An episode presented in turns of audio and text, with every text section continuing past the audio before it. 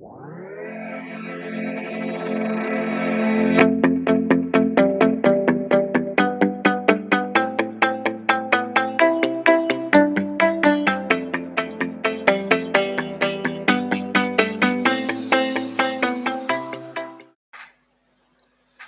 a tutti, bentornati a questo nuovo lunedì del podcast.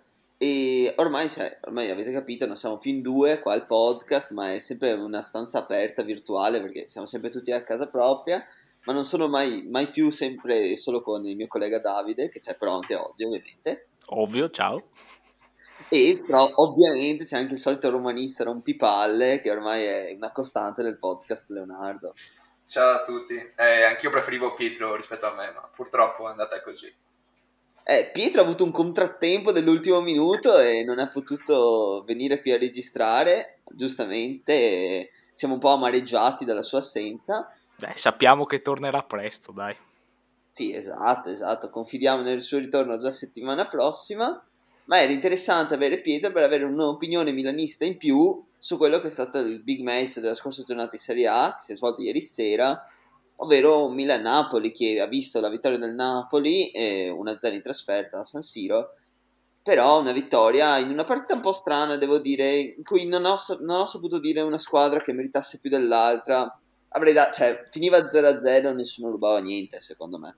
Eh sì, ti do ragione. Diciamo che è stato lo scontro Champions di questa settimana eh, per me eh, doveva essere uno 0-0 scritto per quello che si è visto in campo, purtroppo non è stato così, è una vittoria del Napoli che comunque eh, non è rubata, come hai detto tu, e io come milanista sono piuttosto amareggiato perché eh, se, se, vincevi questa partita qua diciamo che eh, non dico che era fatta, però iniziavo a vedere la luce in fondo al tunnel. Per, per tornare in Champions League quest'anno. Purtroppo non è così, bisognerà sudarselo ancora di più eh, in queste ultime dieci partite, eh, però si sa che al Milan degli ultimi anni non piacciono, non piacciono i percorsi facili, quindi un po' me l'aspettavo. Purtroppo il Milan è arrivato stanco, molto stanco da, que- a questa partita, dato il turno infrasettimanale di Europa League, eh, in cui comunque il Milan ha giocato molto bene e ha speso molto per, per strappare un, un pareggio a, allo United in casa loro e infatti gente come che sì non ha giocato bene ieri, gente anche come Dalot, eh, in più avevamo infortuni che ha, ci hanno portato via gente come Kier, il solito Ibra e quindi abbiamo giocato con le riserve delle riserve, tanto per cambiare. È chiaro che se arrivi così a una partita così importante non è mai facile vincere. In più, secondo me Pioli non l'ha neanche preparata benissimo questa partita qua e con un insigne dall'altra parte che era in ottima forma, come concorderà soprattutto Leonardo, è, diff- è difficile vincere, infatti non abbiamo vinto.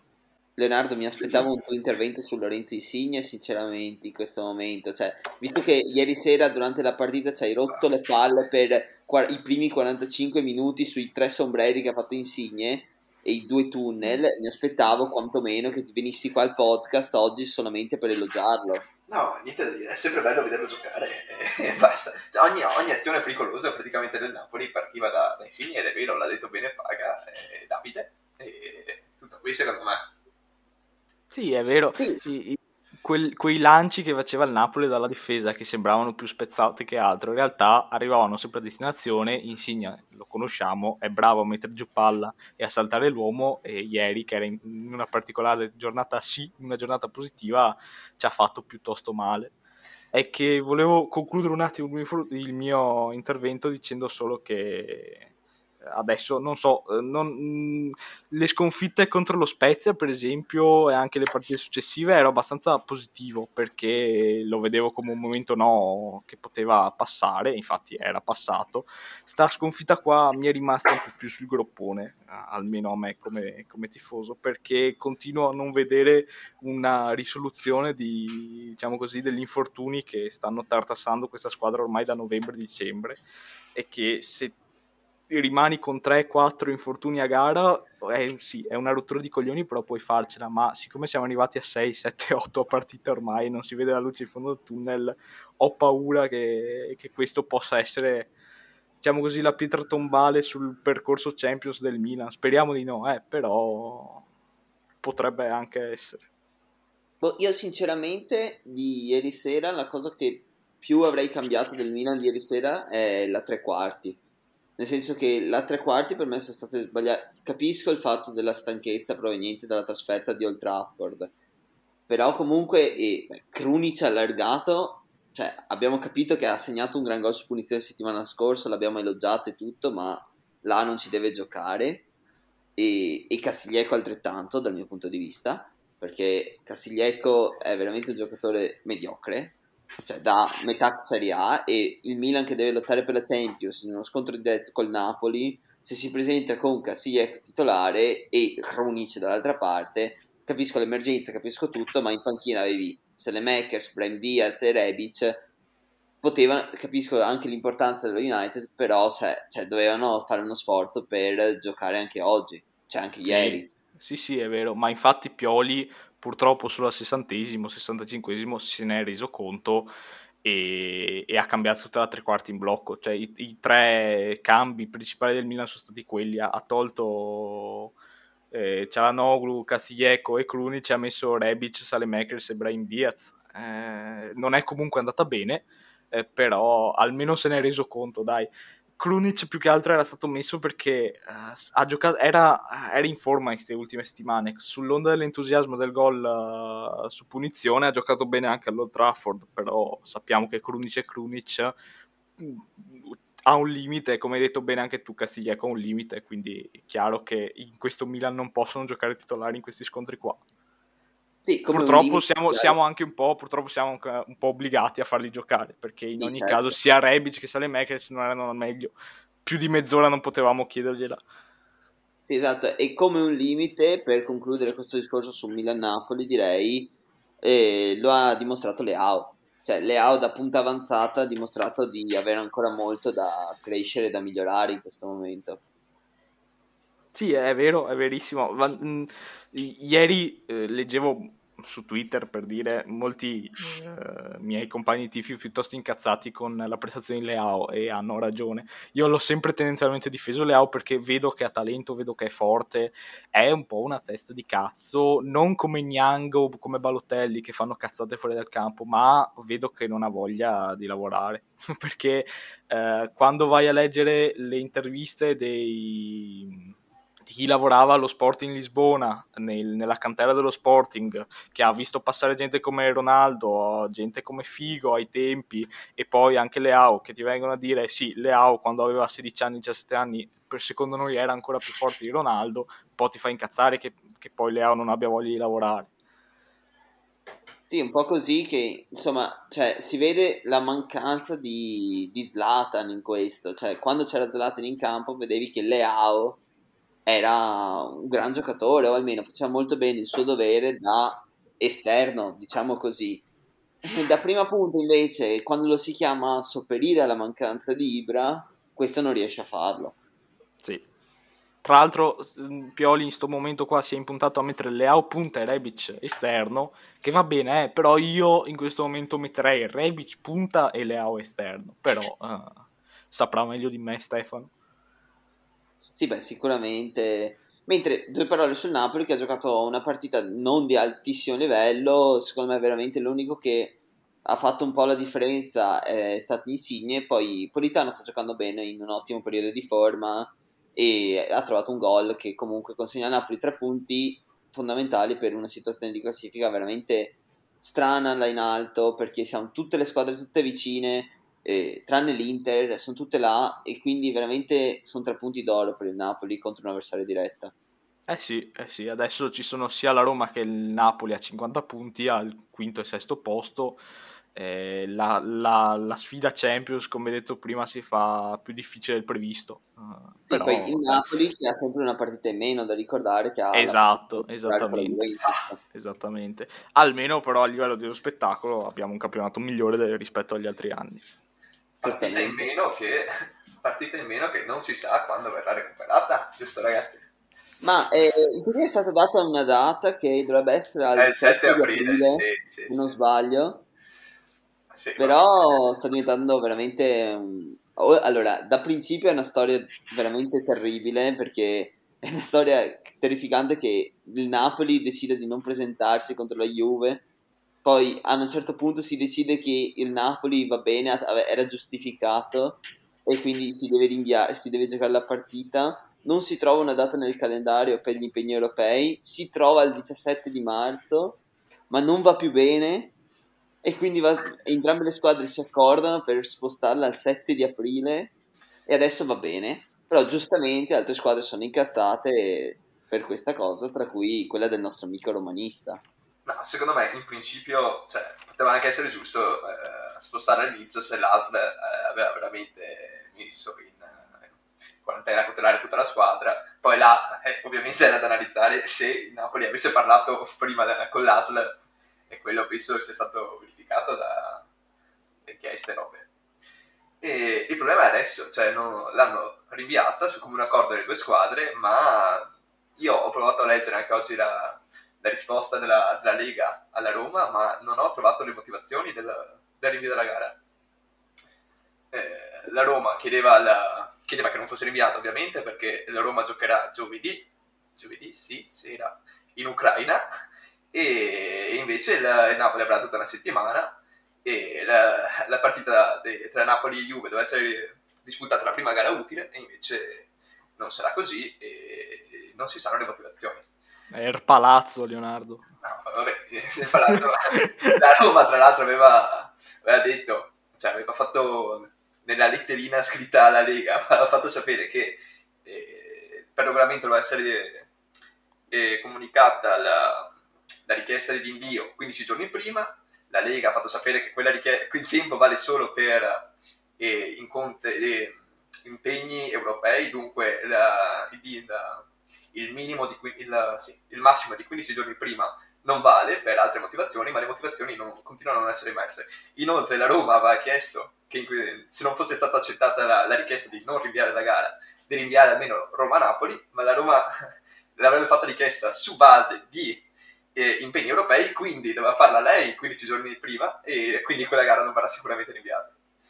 Beh, mi sembra chiaro che la Lega ha deciso di rinviare la partita, metterla in quella data là, eh, fregandosi nettamente tutte le altre partite di contorno delle altre squadre e adesso non ha voglia di rompersi i coglioni a discutere con le squadre appunto come la Roma che adesso si lamentano. Quindi mi no, sa no, che problema... non si andrà da nessuna parte. No, ma il problema è che non l'ha messa la Lega lì. La Lega l'aveva messa il 17 di marzo. 17? Sì. Sì, sì, sì. Esatto. Sì, sì. E sono state le due squadre di comune accordo a chiedere un invio che non si sa perché è stato concesso più che altro. Non sì, so. quello è più che altro perché da, cioè, col fatto che la Juve è uscita dalla Champions League, tema di cui adesso andremo a parlare, per la mia gioia, e, ehm, era una data perfetta, nel senso giocavi martedì sera, eh, mercoledì sera, non c'era nessun tipo di problema, se non che e appunto al Napoli non, non, sta bene e sì, alla Juve anche non sta bene. Sinceramente non so neanche per quale ragione era comunque la prima data utile perché comunque la Juve avrebbe giocato non questa settimana ma la prossima quindi comunque si sarebbe rinviata, si sarebbe disputata questa, si sarebbe disputata questa settimana, anche se la Juve fosse passata col Porto. Cioè era già, tutta, era già stato tutto previsto. E non si sanno le motivazioni, la, la, Lega oggi ha risposto che è tutto regolare, ma non, io cioè, ho cercato su qualche articolo e tutti quelli che ho visto io non davano comunque le motivazioni. Sì, beh, assolutamente. Come non ci sono motivazioni, credo, a giustificare l'uscita della Champions della Juventus. Faccio parlare prima a voi per potermi dopo sfogare dopo le vostre parole. Ma cosa dire? Eh, non so perché, ma me l'aspettavo un po' sta uscita. Uh, o comunque se non col Porto subito dopo con, ai, ai quarti è che ho letto la statistica, mi pare che questa sia la prima volta da tanto tanto tanto tempo, eh, o forse la prima nel calcio moderno per la Juve, in cui appunto la Juve esce per due volte consecutivamente agli ottavi di Champions League. Non benissimo, considerato che questo doveva essere il ciclo Cristiano Ronaldo, eh, che avrebbe portato almeno una Champions nella bacheca eh, della squadra di Torino. Purtroppo non è stato così, purtroppo per Giacomo, meglio per noi. Eh, però cosa dire? Eh, io lascerei sfogare Giacomo. Ma più che uno sfogo, cioè, tanto è sempre quelle le cose da dire sulla Juventus, cioè, nel senso, la partita di Porto è stata semplicemente, cioè, con la partita col Porto è stata semplicemente la partita in cui si sono visti tutti i problemi di cui abbiamo parlato al podcast da novembre in poi sulla Juventus, cioè, il problema è che la difesa non è un problema alla fine perché vabbè hai preso due gol un po' del cazzo contro il Porto e soprattutto il secondo. E manca il centrocampo, cioè non c'è un centrocampo in grado di aiutare l'attacco a creare gioco, perché se creiamo, se gli unici gol che abbiamo fatto sono stati i due gol di Chiesa e ovviamente migliori in campo, ma su cui per carità non è che abbiamo, abbia grandi meriti il nostro centrocampo, sono più giocate individuali sue, e poi vabbè il gol di Rabiot sul calcio d'angolo, anche quello frutto di un episodio. Il punto è la mentalità della squadra, cioè una, una squadra che l'anno scorso esce con Leone agli ottavi, l'anno prima esce con l'Ajax ai quarti, ti aspetti di qualcosa di diverso, soprattutto sinceramente col Porto mi aspettavo qualcosa di diverso proprio da Ronaldo, perché in una situazione, soprattutto nei tempi supplementari, quando Chiesa te la raddrizza e ti porta ai supplementari inventandosi lui di ribaltare la partita, perché l'ha fatto da solo il quarto, l'ottavo con il Porto Chiesa, ai supplementari doveva venire fuori il giocatore che era Ronaldo.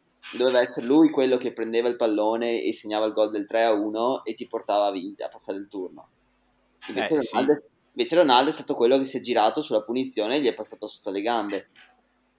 Purtroppo sì, e poi mi metto nei panni di un tifoso juventino, è inutile che poi Ronaldo fa tripletta in mezz'ora contro il Cagliari e guarda le telecamere e dite state muti, non vi sento.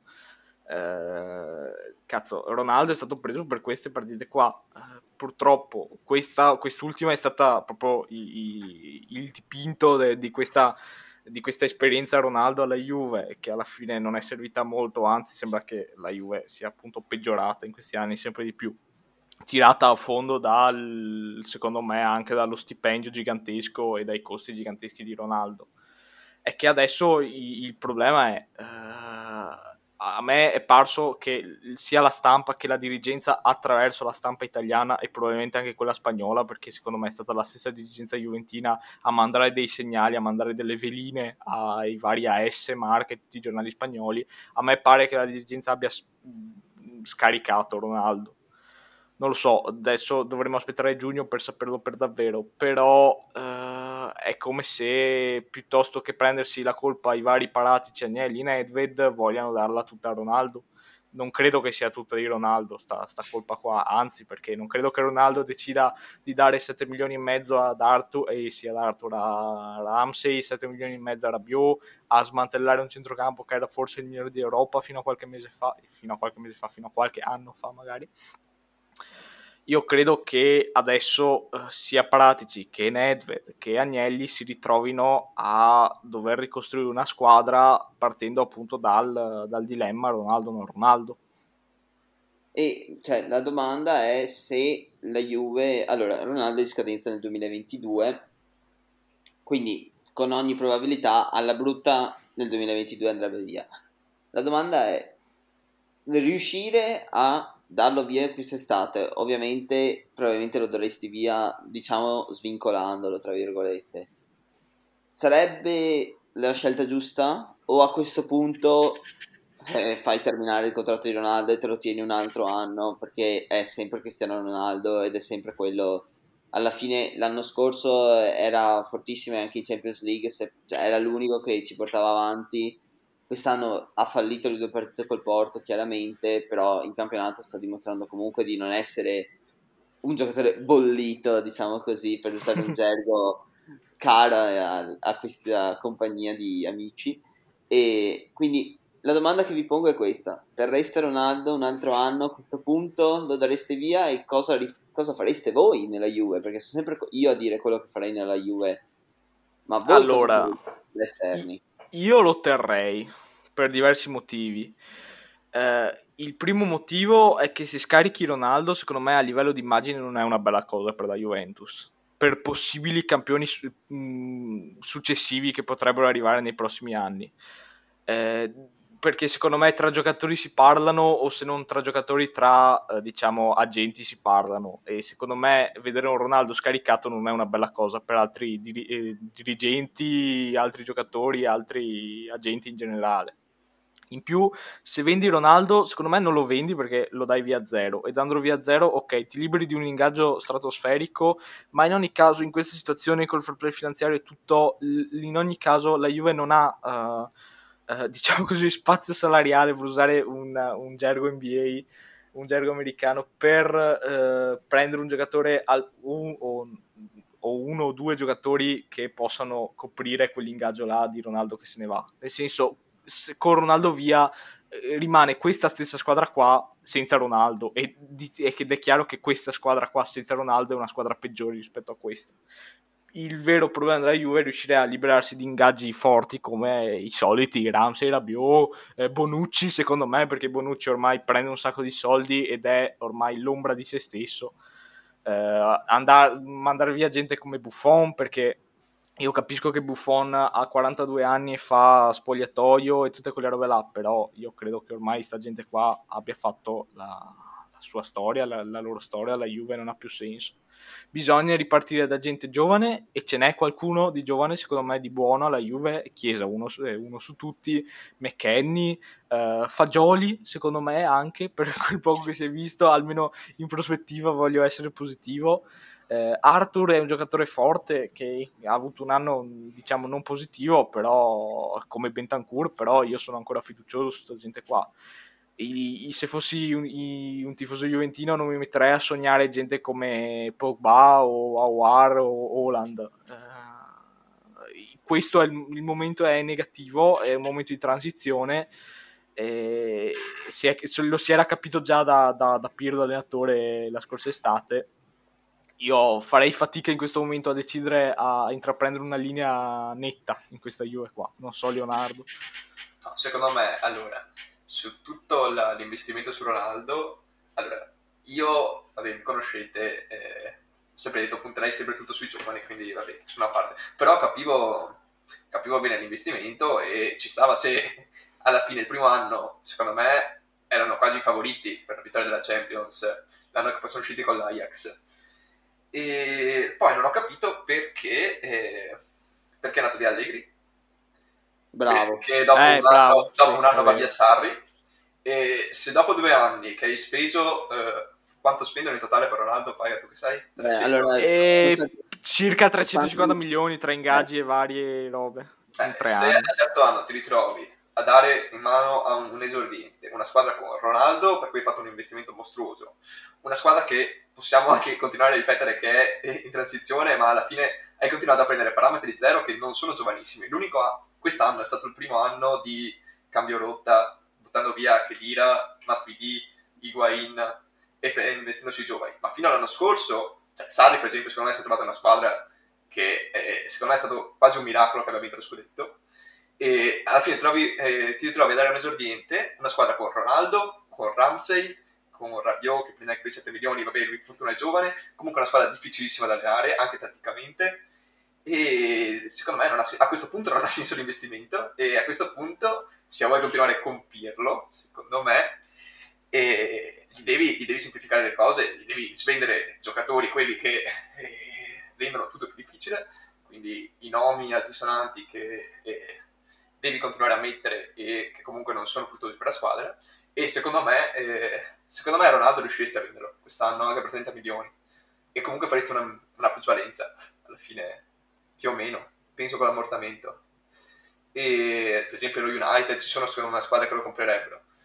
E secondo me se vuoi fare una, una, un vero anno di transizione lo vendi e provi a ripartire.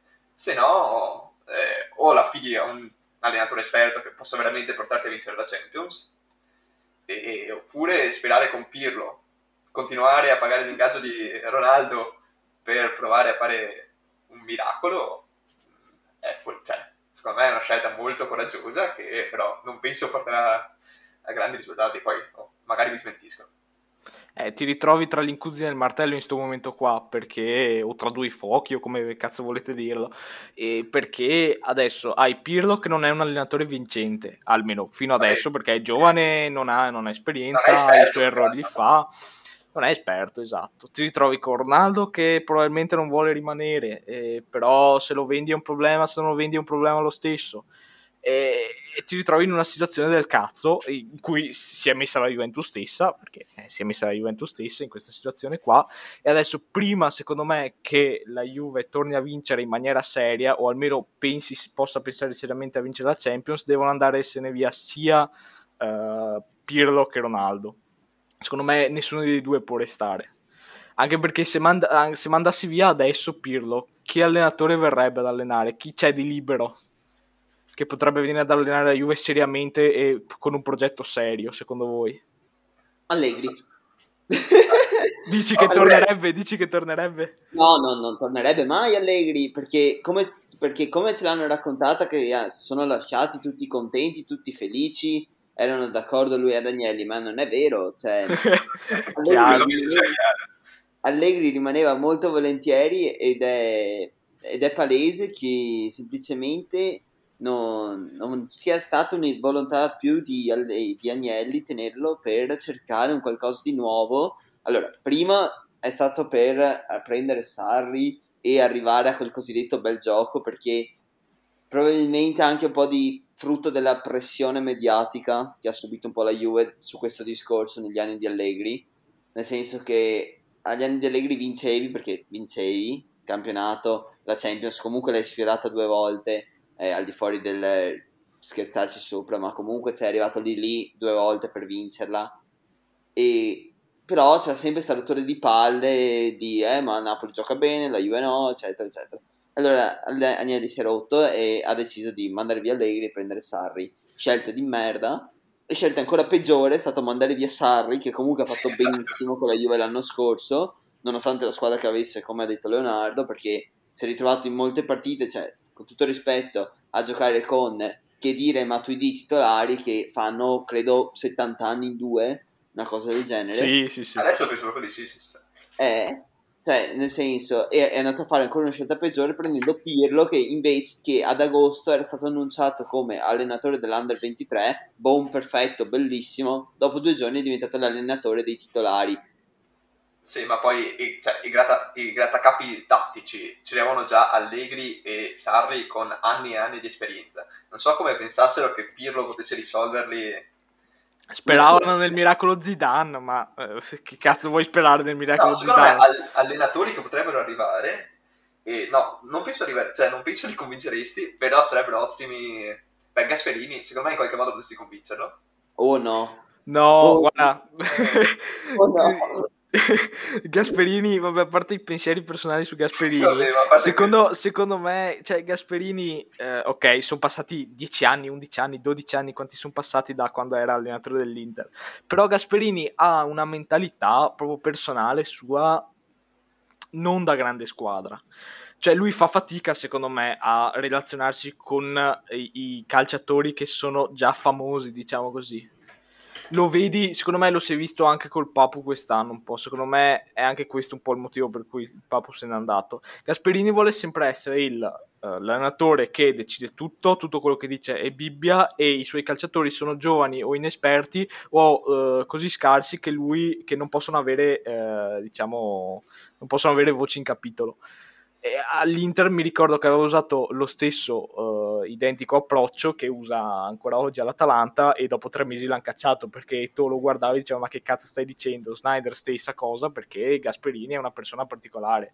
E in questa Juve qua che è ancora più incasinata di, una, di, di un Inter post triplete secondo me non ci starebbe per nulla bene.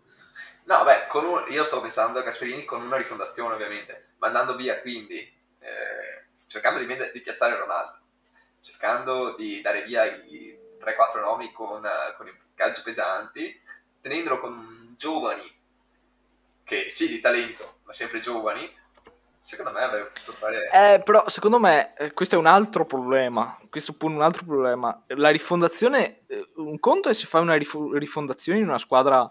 Eh, non lo dico eh, con offesa Vanzan, perdonami, ma una squadra no, come la, la, Roma, che se i giovani che vengono alla Roma non sono gli stessi giovani che prenderebbe una Juve, secondo me. Perché cioè, già i, i, giovani che prenderebbe la Juve sarebbero già dei giovani almeno abbastanza affermati da non accettare Gasperini come allenatore, secondo me.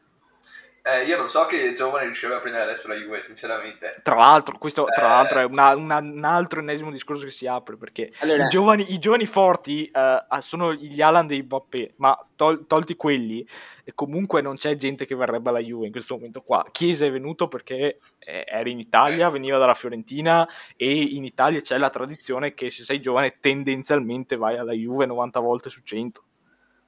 allora, mi permetto di essere in lieve disaccordo con voi, nel senso che se dice a un giocatore X, prendiamo, vabbè, prendiamo Holland perché, ok, eh, domani vieni alla Juve o vai da un'altra parte che può essere, dico Real Madrid, ti dice Real Madrid per blasone, per tante motivazioni valide, anche se probabilmente non andrà da nessuna delle due parti.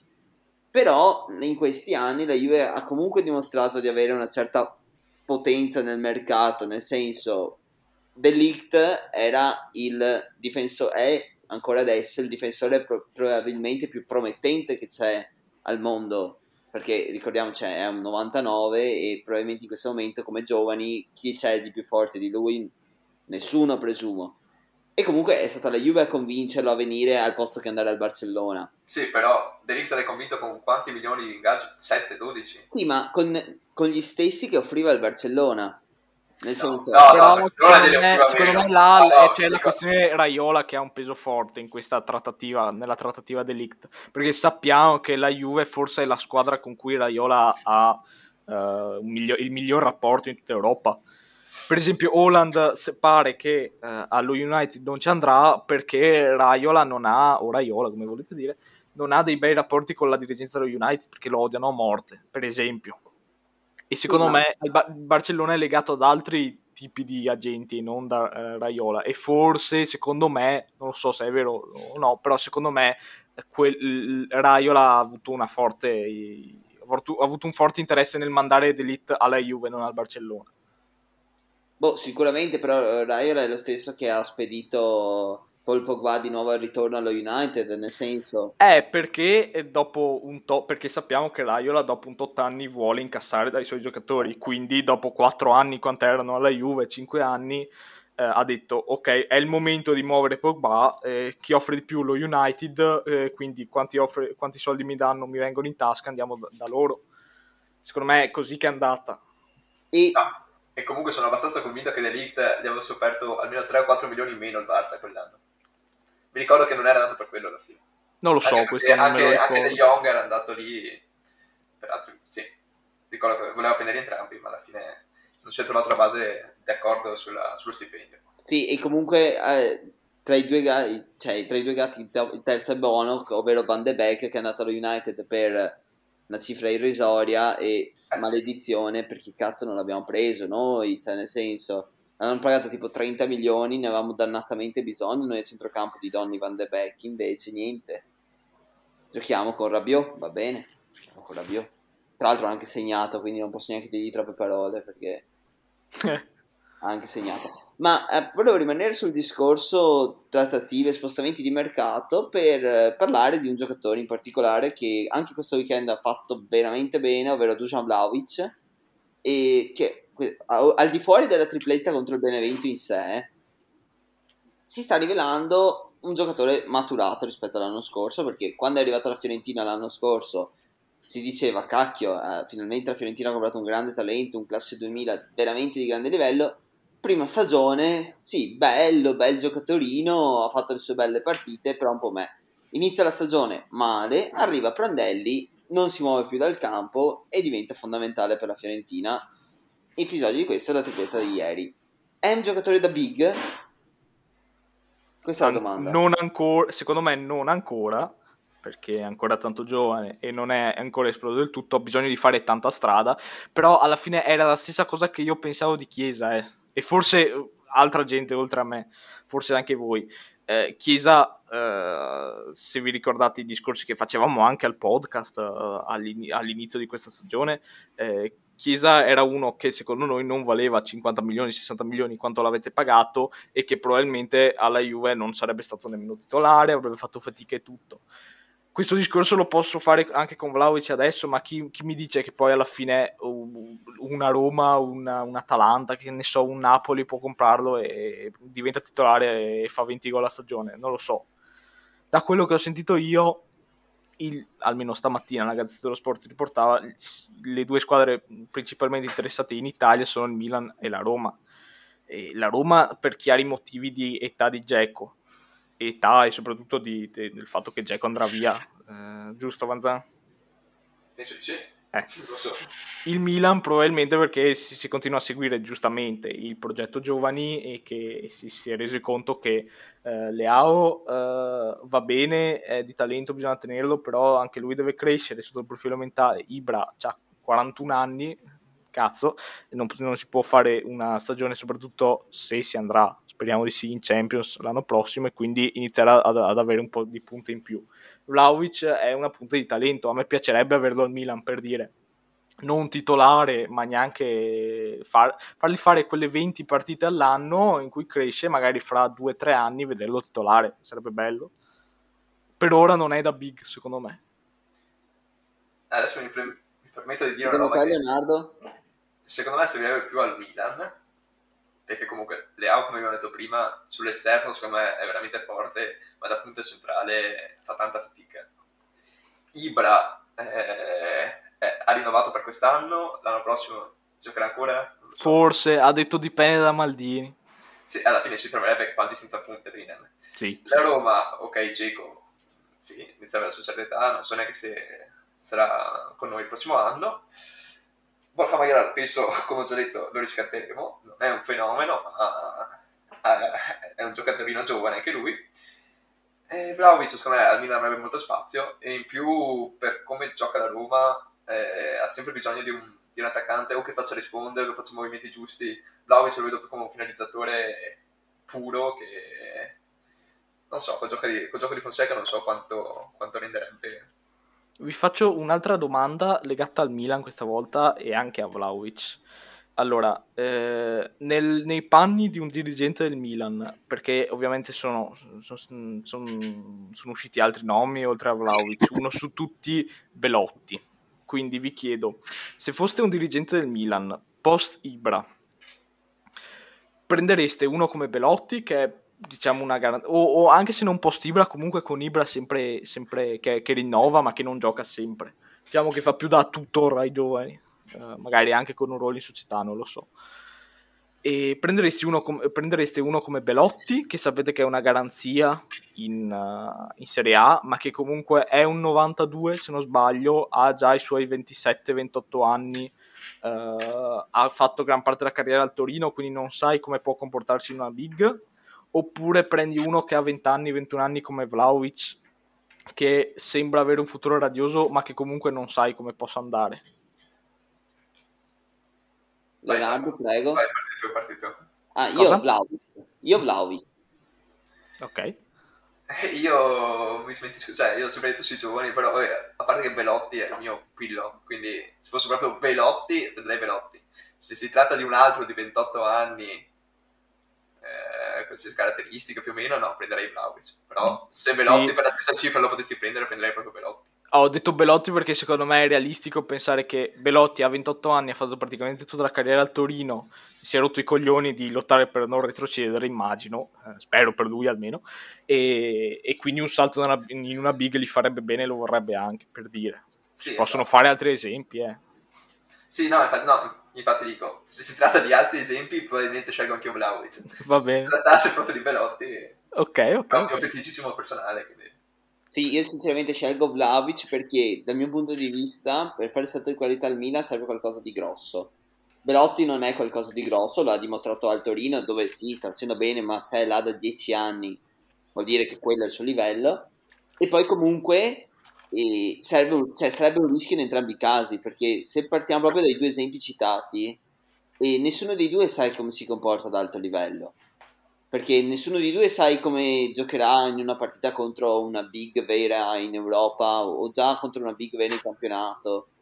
E a questo punto il rischio me lo prendo su quello più giovane perché ha più potenzialità di crescere e più potenzialità di diventare veramente quello che fa la differenza piuttosto che Belotti che quello è il livello di Belotti nel senso eh Io In nazionale, se- la- in nazionale l'abbiamo visto, se in nazionale Sì, cioè, lui è immobile e non riusciamo a fare un gol neanche a pagarlo oro. Eh, certo, Vabbè, la in nazionale io nazionale- la lascerei stare un po', un- Eh. almeno proprio con gli attaccanti in questi ultimi anni, un po' un discorso a parte, un po' Esatto, particolare. però è la dimostrazione di come co- Belotti in nazionale faccia fatica perché ci sono partite più difficili in cui faccia fatica. Non so se il Milan potrebbe essere un giocatore che porti quei risultati di cui ha bisogno. Sì, ma diciamo che in nazionale, in nazionale anche Immobile fa abbastanza cagare. Esatto. Al, Milan, al Milan Immobile sarebbe...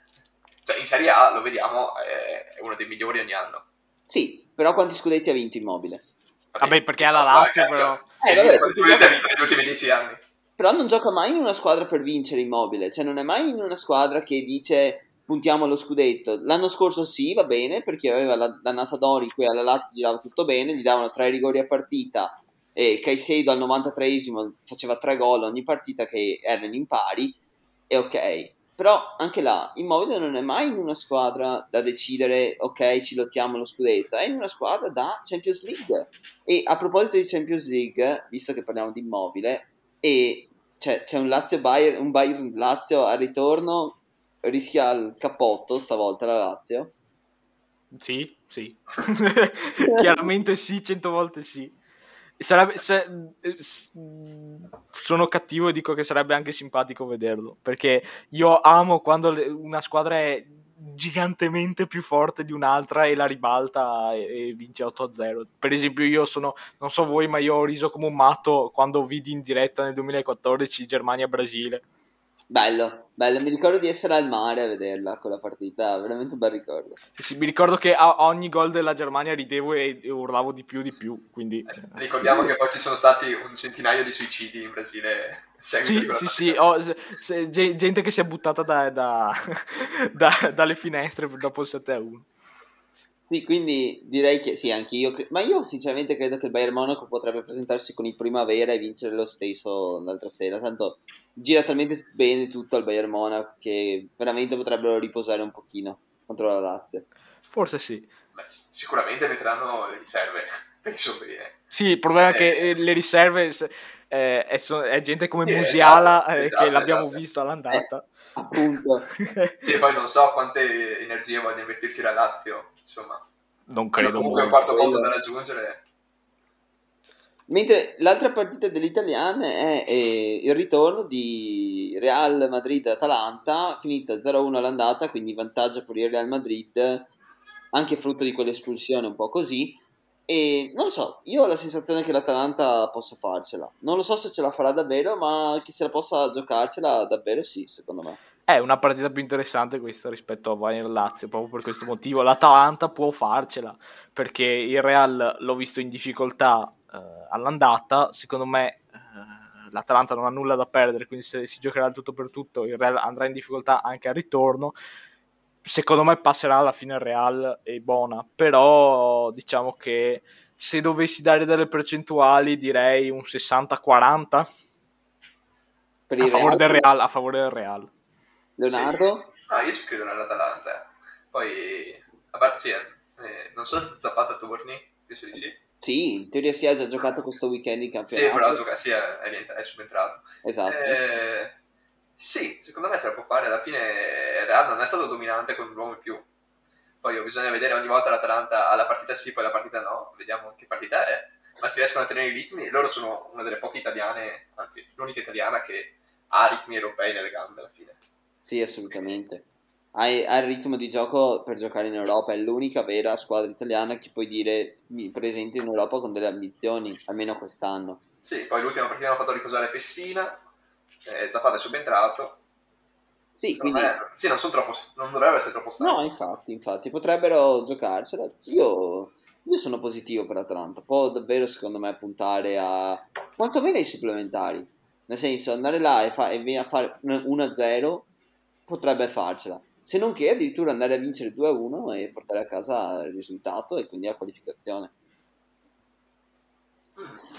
Ma direi che con queste ultime considerazioni possiamo chiudere se i miei colleghi non hanno nulla da aggiungere. Credo possa bastare. Credo possa bastare e ci sentiamo al prossimo episodio. Ciao a tutti.